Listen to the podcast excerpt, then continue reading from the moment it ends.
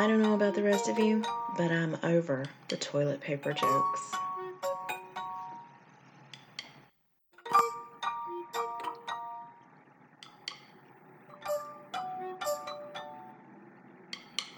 Hello, and welcome back to About This Writing Thing, a weekly podcast about living the writing life. I am your host, Sayward Bieler, novelist, short story writer, and podcaster. I should say part-time podcaster or sometimes podcaster. I haven't really been that great of a podcaster this year, and it's mainly because I'm trying to figure out exactly what to do with this podcast because I want to share my experience, but I also want to give listeners something to want to tune in for because why do you want to tune in just to hear somebody complain that they're not published yet? I do have some good news mixed with the bad news. Of course, the bad news isn't personal, it is global. We're now in the midst of this pandemic that I'm not really sure when it's going to be over. And the writing life being as it is, most of us who are fortunate enough to work from home we're kind of isolated from it. Self distancing is really our lifestyle because we are at home most of the time. I'm still in my pajamas and it's 10:57 a.m. So honestly, self self distancing, social distancing, whatever we're calling it, because I, I saw something online that broke down. What is social distancing, what is quarantine, what is this, what is that. So I am social distancing, self isolating, whatever you want to say, and this is my lifestyle. So there's nothing really different for me inside the walls of my home, inside the walls of my office. I'm surrounded by my books. I'm, I know I have the television down the hall from me. I have the Google Home right beside me. So if I want to reach out into the world, I can say a couple of words to my Google Home and, and she'll tell me the news. But most of the time, I try to isolate myself from that as well because it's just too overwhelming. I went outside yesterday. Well, I went outside last Friday, Thursday or Friday, just to go on a walk because it was beautiful outside and I hadn't been outside since the week before. So I went out to take a walk just around the block. You know, I was gone for about 30 minutes, but it was great. I didn't talk to anybody, didn't see anybody, just me and my headphones and my music. But yesterday, for some reason, and some of you may feel me with this, but our spoons our, our cutlery is like disappearing and everybody wants to blame it on someone else. So I have two of my adult children that live at home and one of them blames the other and the other one blames the other and then, you know, me I'm thinking it's the youngest grandchild possibly because he's in that stage where we're trying to teach him how to throw things away and inevitably that's when you lose cutlery is when you have a toddler who's trying to learn how to throw things away, and you don't always catch that they've thrown 16 spoons in the trash can. and of course, he's not responsible for the bulk of them missing. I, honestly, there must be a goblin or something because we just have no spoons. So I made an emergency run to the Dollar General because I live in a really small town. So we have Food Lion and we have Dollar General and we have Dollar Tree. Those are our big, big, um, big retail stores. So I went to Dollar General and I said, I'm not going to go to the toilet paper aisle. I don't need toilet paper yet. I don't want to feel overwhelmed by the fact that people are so despicable right now. I mean, honestly they're disgusting with their behavior right now. There's panic and then there's just being a jerk. And for those who are still hoarding a weekend when you've already gone out and you've already bought enough toilet paper to last you two months and you're still going in and you're still buying it up, while some people didn't actually go out and go crazy buying things. They bought what they normally buy so that everybody could buy things. And I know you don't care about this probably. You don't want to hear this because you're probably saying it to yourself as well. So I said to myself, I don't want to go near the toilet paper aisle. But then I said, well, next week you're going to be in a lot of trouble. So we may as well just go and peek and see if there's like one roll or one small pack. Of course, there wasn't. There was nothing. So I was feeling overwhelmed by this fact. I was like, okay, I'm not to let this bother me. I'm just to go over and I'm to get the the spoons. They're to hold us over. They're to disappear anyway. What's it matter that they were, uh, you know, a dollar for three of them? So I went, I bought my emergency spoons. And by the time I got, I can't even be excited that the gas prices are a dollar and 80 cent a gallon here in town. I'm sure they're 20 cent cheaper outside of my town because our gas stations are consistently 20 cent higher. But I was just really, I would love to be excited that gas is a dollar and 80 cent a gallon, but I can't be because I'm too focused on the things that people keep hoarding that those of us who didn't go hoarding crazy didn't buy extra of. So I get home, I'm in tears because I'm overwhelmed. I'm feeling like people are horrible. They're buying things they don't need. I'm horrible. I've been wasting all my time at home for the last year and a half writing some book that I'm probably never going to sell. Nobody's ever going to read it. And my husband's been going out and working while I've been sitting at home living the life. I was so mean to myself yesterday when I got back. It was a 15 minute trip to the store. I have decided that I will not be going back out until this whole thing is over because I can't keep being mean to myself. And I think it's easy for, well, it's easy for me to beat myself up and, and I don't know if any anyone listening will maybe see a bit of themselves in it, but it's easy for me to beat myself up because you know I had a jewelry business. I failed. I didn't I wasn't able to you know it was an MLM marketing thing. I wasn't in it to recruit. I was in it to sell the merchandise. And it turns out that only so many people need costume jewelry. And uh, only so many people in my circle need costume jewelry. So I failed at that, and my book has, I just feel like a huge waste of space because I'm not making any money. And here we are in this pandemic and maybe if i had been working for the last year and a half instead of sitting at home trying to live some dream then we would have a little bit of a cushion in case things go worse. I mean things are as bad as they can be with the toilet paper situation but i'm thinking with employment since my husband is the breadwinner. So these are the reasons I'm staying at home because I can't keep I can't go out there and just be a mess by the time I get home. It's just not, it doesn't suit me. So I'll be staying home, and hopefully, by staying home, I'll actually be able to record my podcast every week like I'm supposed to.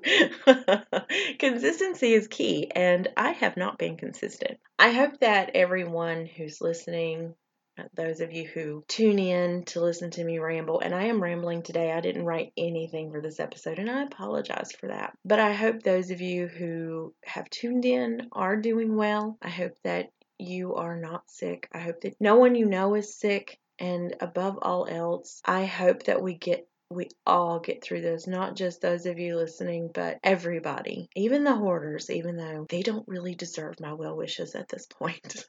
but we all know some people panic and some people are just despicable humans. So I think that we're seeing those things right now playing out in real time. And I was writing a virus story before all this happened. It was, I used to watch a New Zealand show called The Tribe, and I wrote all this fan fiction years and years ago. And I decided to adapt it to be my own work and not fan fiction. So I'd been working on one of those stories for the last month and over on Wattpad under my pseudonym Kimber Trace. But when all this happened, I was in the midst of writing a new stave, and now I'm just like, I don't know if I want to go back to it. It just doesn't feel right. I was talking to Nick Belardes, and he is the I, can't not say this. He wrote the first Twitterature. I think it's called Small Places, but he's a really super great guy. I had him as a professor, and he's just a great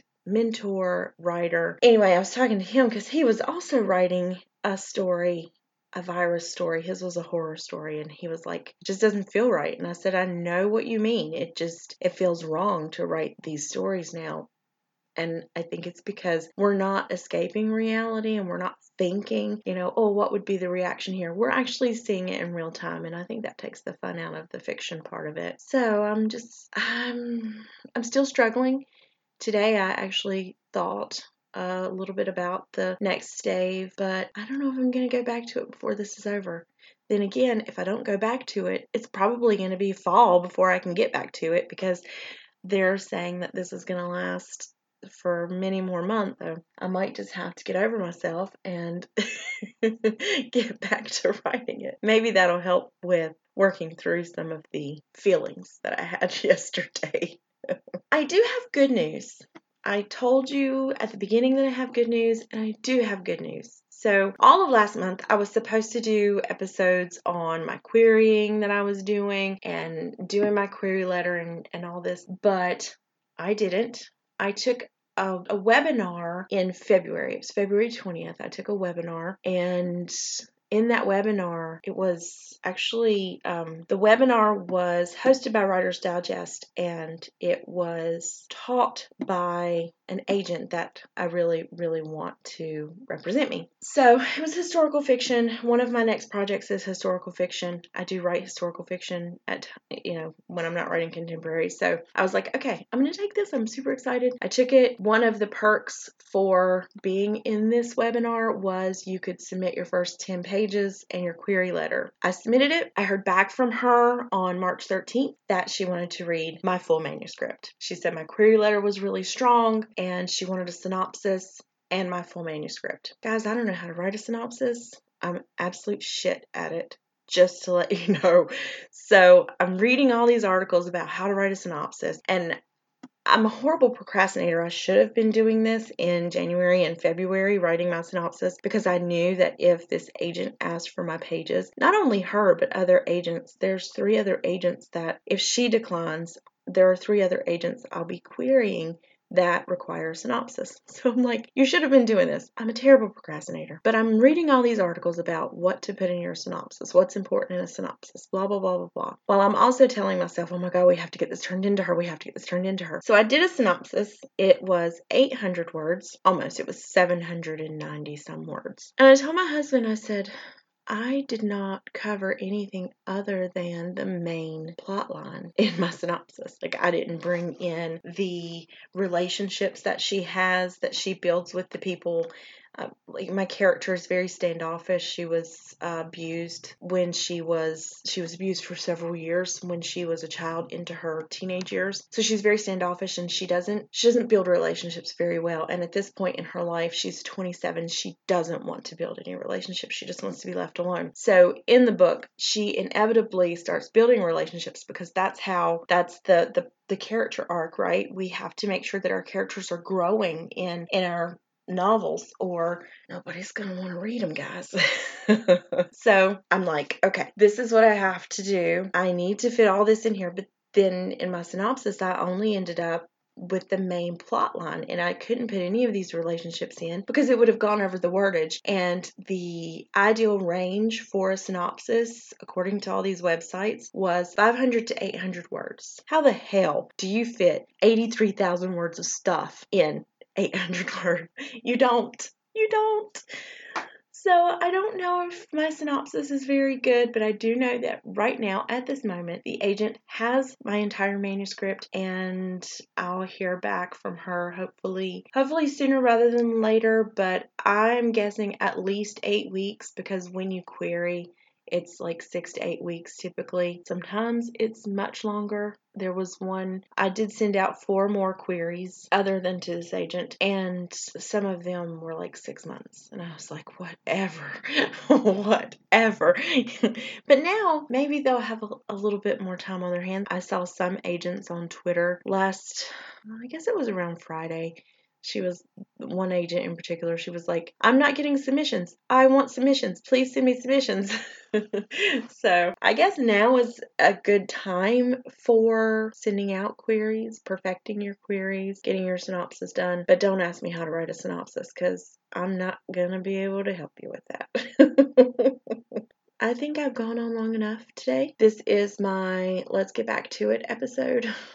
I'm sorry that I'm scattered. I am trying to find a formula that works with this podcast because, like I said, I want to let you, I want to give you this peek into an unknown writer's writing life as I work toward being published and getting out there. But I want to give you something that makes you feel like it's worth it to listen to me for 15 or 20 minutes every week. So if you have any ideas, if there's anything in particular you would like for me to do, let me know and I will definitely take it into consideration. This week there will be a bonus episode. Episode 20 will be my review of My Dark Vanessa and Excavation.